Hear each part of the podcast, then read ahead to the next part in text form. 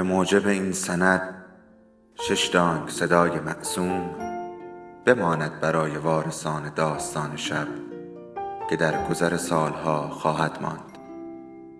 ارادتمند داستان شب.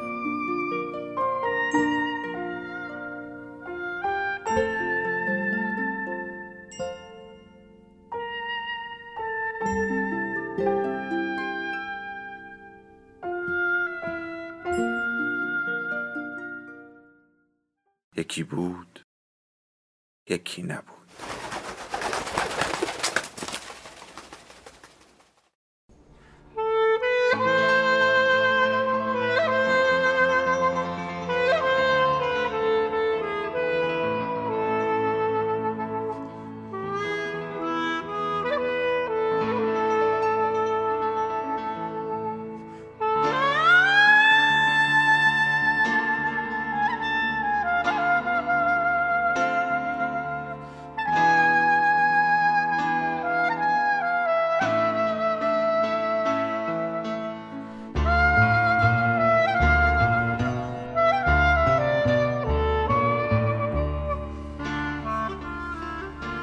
حاجی چشمانش را دراند و اول از همه دنبال قبری که خودش دستور داده بکنند و حاضر آماده کنند گشت.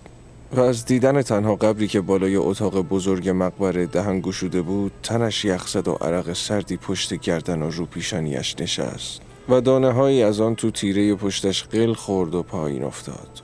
گویی آنجا داری هوا کرده بودند که او را بالا بکشند. این قبری بود که برای خودش درست کرده بود. بالای قبر یک لوح سنگ مرمر سبز پشت رو به دیوار تکیه داده بود که نوشتهش رو به دیوار و روی ننوشتهش بیرون بود. حاجی دلزده و آرام به ناظر گفت اون روش کن ببینم چی عذاب در اومده. پیشکار سرفکنده و غمناک پیش رفت و سنگ را رو زمین چرخاند و نوشتهش را نمایاند. سنگ سبک و نازک بود. هو الحی الذی لا موت وفات مرحوم مغفور مقبور جنت مکان خلد جنت مکان خلد آشیان سلطنت شهر.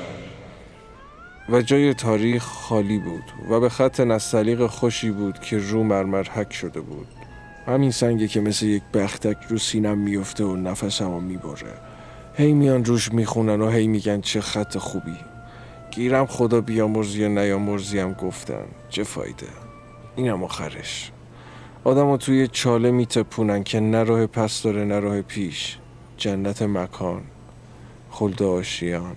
چه خال خوشوده ای مسخره است. اون که گوشش به این حرفا بده کار نیست. کار خودشو می‌کنه. کاشکی داده بودم نوشته بودن سقر مکان. کی می‌دونه جای اون تاریخ که خالی چی می‌نویسن؟ چه روزیه؟ من که دیگه خودم بر نمیگردم که روش بخونم. تا اینجاش که می‌دونستم دادم نوشتم. دیگه از بعدش خبر نداشتم. اتاق مقبره ولنگ و واز بود. از آنجا پنجره ها تنگتر می نمود پنجره ها کیپ بسته بودند و هوای خفه و نمناک درون مقبره ته بینیش را می سوزند. فوری برگشت و پشت سرش را نگاه کرد. از وقتی که وارد مقبره شده بود همه اش خیال می کرد که تنهاست. اما خان ناظر سایوار دنبالش بود. از دیدن او دلش قوت گرفت و با شرمساری چند تا صرفه کوتاه خلط گرفته بیرون داد و گفت اینجا خوب جا داره. خیال نمی‌کردم به این بزرگی عذاب در بیاد. بالا خونه دو تا اتاقه نه؟ می‌خواست خودش را از تنگ تا نیندازد. ولی یقین داشت که بالا خانه دو تا اتاق دارد و خودش دستور آن را داده بود و نقشه آن را مکرر دیده بود و معمار برای شهر داده بود که کجا کجاست. ناظر با ادب جواب داد بله قربان یکی زنونه یکی مردونه یه آبدارخونه هم هست برای چای قلیون. و خواست بگوید برای مشایعین و حرفش را خورد و نفسش در نیامد که از حاجی مثل سگ میترسید. حاجی دلش را فشرد و درد سقیلی دل و روده هایش را در هم پیچاند. و همچنان که چشمانش رو قبر خیره مانده بود پیش خود گفت بعد از من میان اینجا چای و قلیون کوف کنن و حلوا بخورن. تو دلشونم فوشم بدن. من نباشم و دنیا سر جاش باشه. بله. توف توف. این قبر منه. زندگی من دیگه اینجا تمومه. چه زندگی؟ باید اینجا بخوابم و خوراک مار مور بشم. چشمانش را از رو قبر برداشت و حراسان به در و دیوار مقبره چرخاند. پیچ چشمش آنجا اتاق و سقف و در و دیوار نبود. تمام اتاق مقبره برایش گوری بود که هوایش داشت خفهش می‌کرد. دلش خواست از آنجا فرار کند. راه افتاد و رفت رو ایوان باریکی که دو پله می‌خورد می‌رفت تو حیات عقب مقبره. آنجا ایستاد و دور خودش را ورانداز کرد. ایوان باریک و دراز بود و دو تا ستون گچبری با های جمشیدی سقف آن را کول گرفته بودند. حیات کوچک بود نصف اتاق مقبره بود. یک حوز کوچک چهار گوش زیر کاج تناور دیلاقی رو زمین پهن شده بود و یک آفتابه حلبی نو که همان روز گلاغا آن را از حلبی ساز گوشه سن خریده بود و هنوز مزه آب نچشیده بود رو لبه آن ایستاده بود. سوک حیات. مستراح تو سری خورده ای که شیروانی بدساختی کچکی رو سرش خوابیده بود. قوس کرده بود و لکه نمی که از پای دیوارک آن بالا زده بود دل حاجی را شکافت. شاخه های چرک و گرد گرفته از گیل مقبره همسایه تو حیات سر دوانده بود و از گیل های کال مفلوک آن مثل دومل های چرکی تو دل حاجی پنجه بند کرده بودند. ناگهان یک گله کلاخ که دنبال هم کرده بودند به کاج تو حیات هجوم آوردند. کله کاج تکان خورد و سوراخ سنبه پر از قارقار کلاق شد و سوزن های خشکیدهش تو حیات و حوز پخش شد و سپس زود کلاخ از آنجا پریدند و رفتند. و لک های سیاه از قارقارشان تو آسمان به ماند. حس کرد یک چیزی رو دلش افتاده بود. پوست تنش باد کرده بود و یک چیز می‌خواست از زیر پوستش بیرون بپرد و راه در را نداشت. تو کمر و زانوهاش سست شده بود. می‌خواست بیفتد. به کمک عصا خود را به یکی از ستونها کشانید و آن را تو بغل گرفت.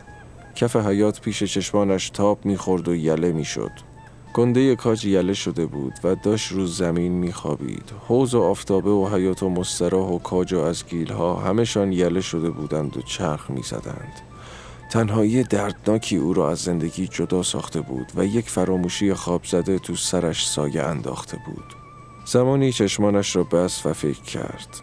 تو چته؟ چجوری خودتو باختی؟ چه کسی می‌دونه؟ قاسم 120 سال عمر کردی. نشو که نیست.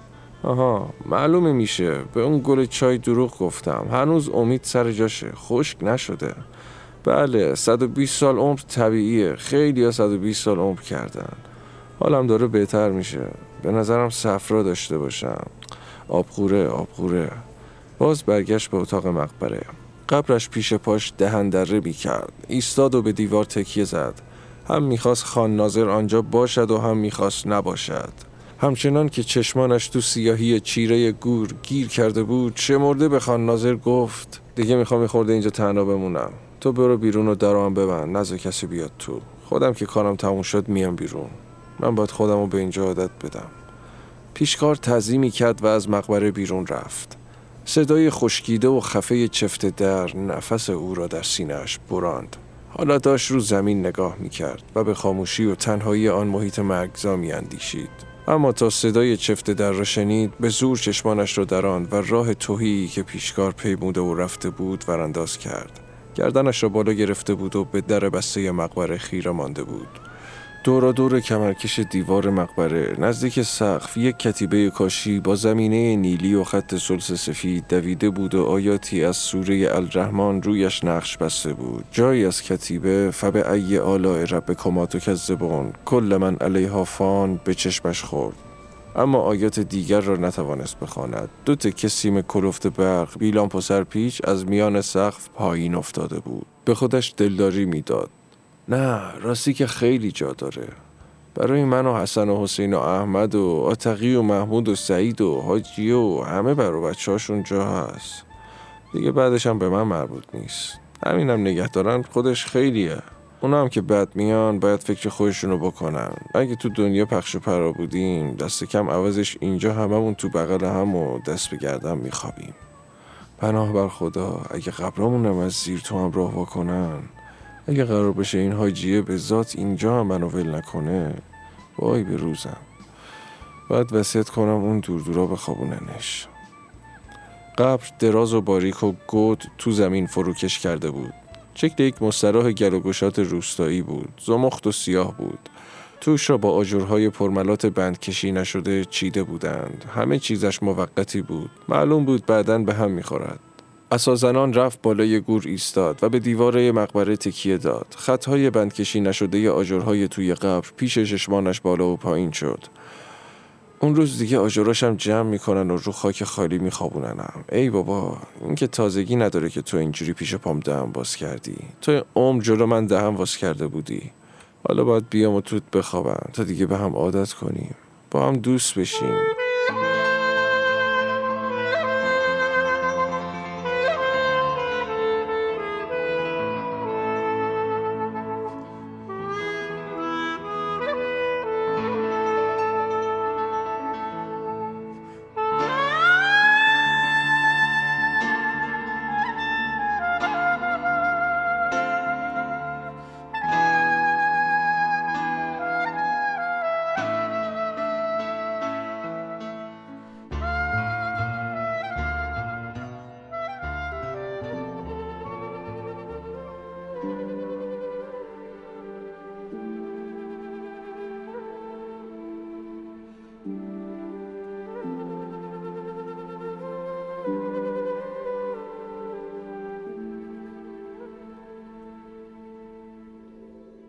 داستان شب بهانه است.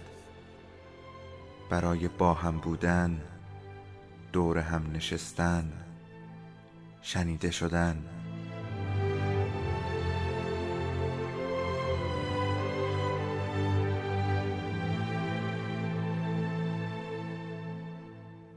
صدای افسانه ها رو میشنویم.